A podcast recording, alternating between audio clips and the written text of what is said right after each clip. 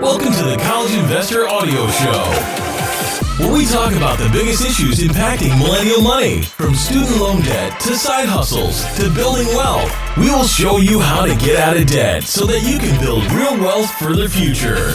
Hey there, welcome to the College Investor Audio Show. So glad you're here today. You know what? We've been there. I've been there personally.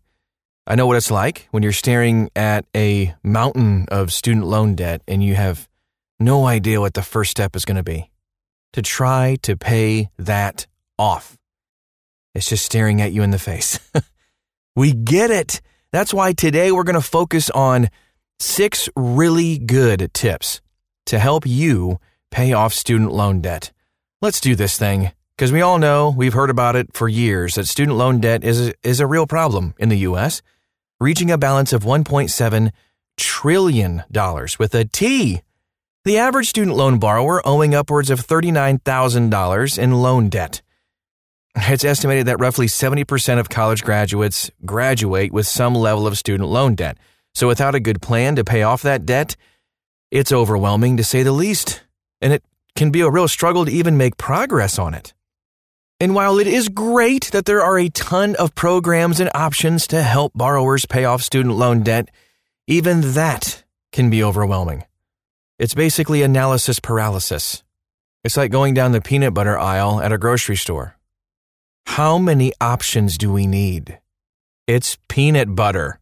Anyway, there are over 100 combination of student loan types, repayment programs, forgiveness options, and hardship options Boy, that can be confusing to say the least on what to do. Then you add in the common student loan scams that prey on people, and it can get messy.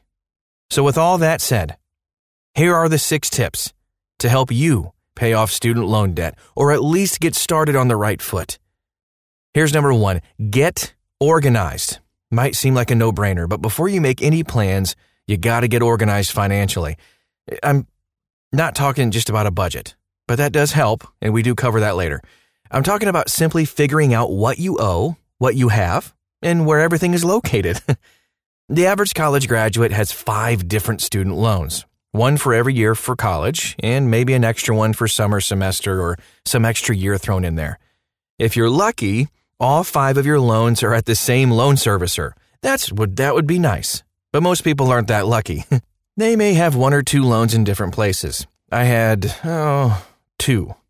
Two different places. It wasn't that bad. So when you get out of school, you need to track down your student loans and make sure all your information is up to date. Or just think about it.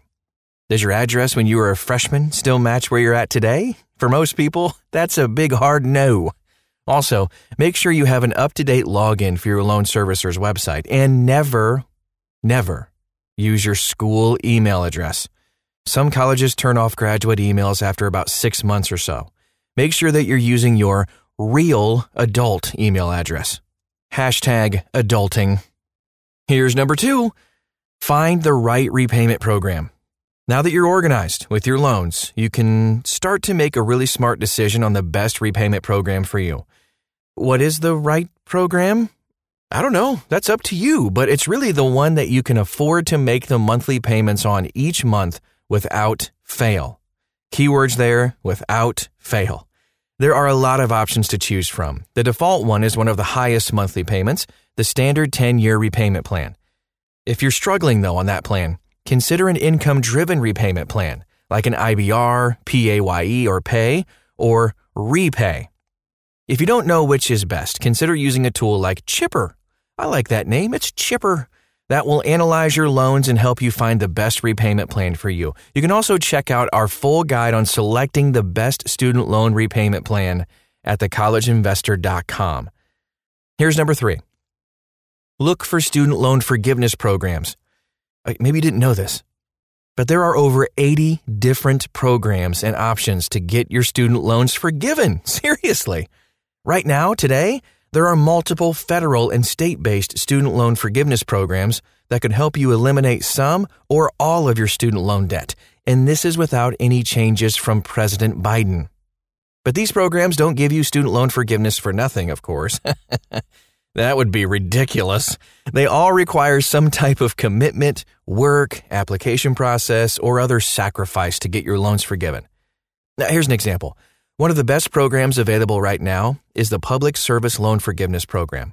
This program provides complete, tax free student loan forgiveness if you work 10 years, 120 payments in a public service profession, and make qualifying payments during that time. Any balance at the 10 year mark is forgiven. That's fantastic. If you have student loans, you owe it to yourself to do your homework and see if you qualify for any type of loan forgiveness. Now, we estimate that roughly 50% of borrowers qualify for something. Don't leave free money on the table. Let's move on to number four live at home. Not very popular, but still, according to a recent survey, 52% of young adults still live with their parents. This is up from 46% in 2019, by the way. While some may not think living at home as that great of a thing, depending on how you use your time and money while living at home, this could be the springboard you need for financial success. Oh, think about it. If a person owes 25 grand in student loan debt, he or she can knock that out of the park when living at home. Paying off $25,000 is roughly $1,043 a month for 24 months.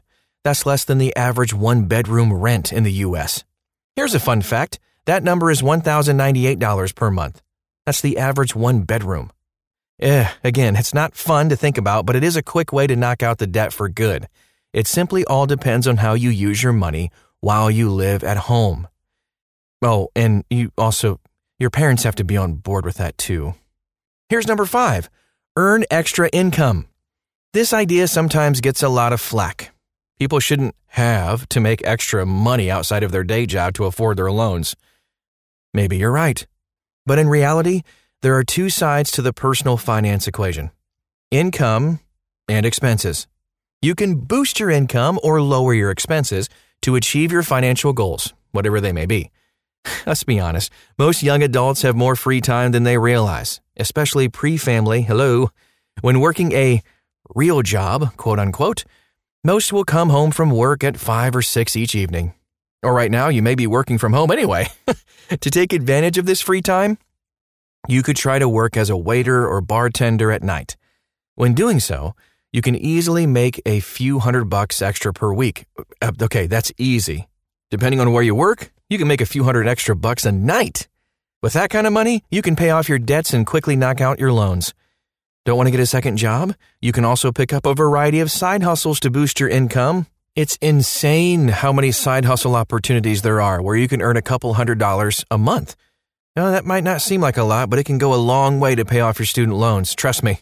If you don't know where to start, you can check out our list of the best side hustles right now.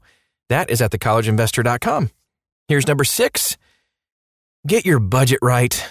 Here we go with the budgeting. I'm not a huge fan of budgeting, but you do have to at least get the basics of your budget right. You can't spend more than you make and expect to pay off your student loan debt.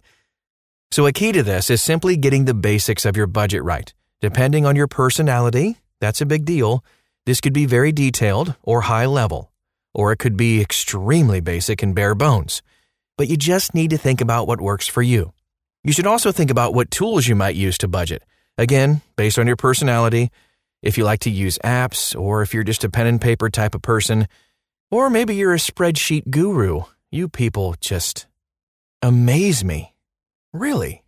It's just shocking how you can fly right through an Excel. Wow. Anyway, depending on your style, you need to find a budgeting tool that works for you, of course. With your budgeting tool, you can craft a budget and monitor your spending so that you make progress towards your financial goals. So, here are my final thoughts just to wrap things up. Oh, and a bonus tip. So, when it comes to paying off your student loan debt, there's really no magic bullet. You need to make a plan and execute the plan. The plan could come in various forms of programs and tactics.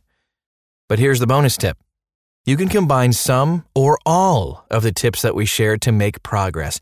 Nothing here is either or. In fact, you should be doing all of the above. Find a repayment program that works for you? Yes. Along with earning some more money and cutting expenses? Yes. And living at home while doing it? Absolutely. By putting all these tips into practice, you can get out of student loan debt much faster than you ever thought possible.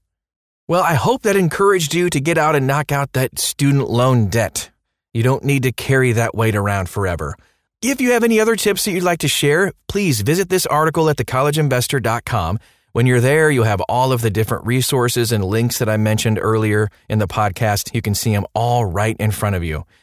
Just type in six tips student loan debt and you'll find it. Thanks so much for stopping by today. We hope it was helpful to you, and we'll talk to you again real soon.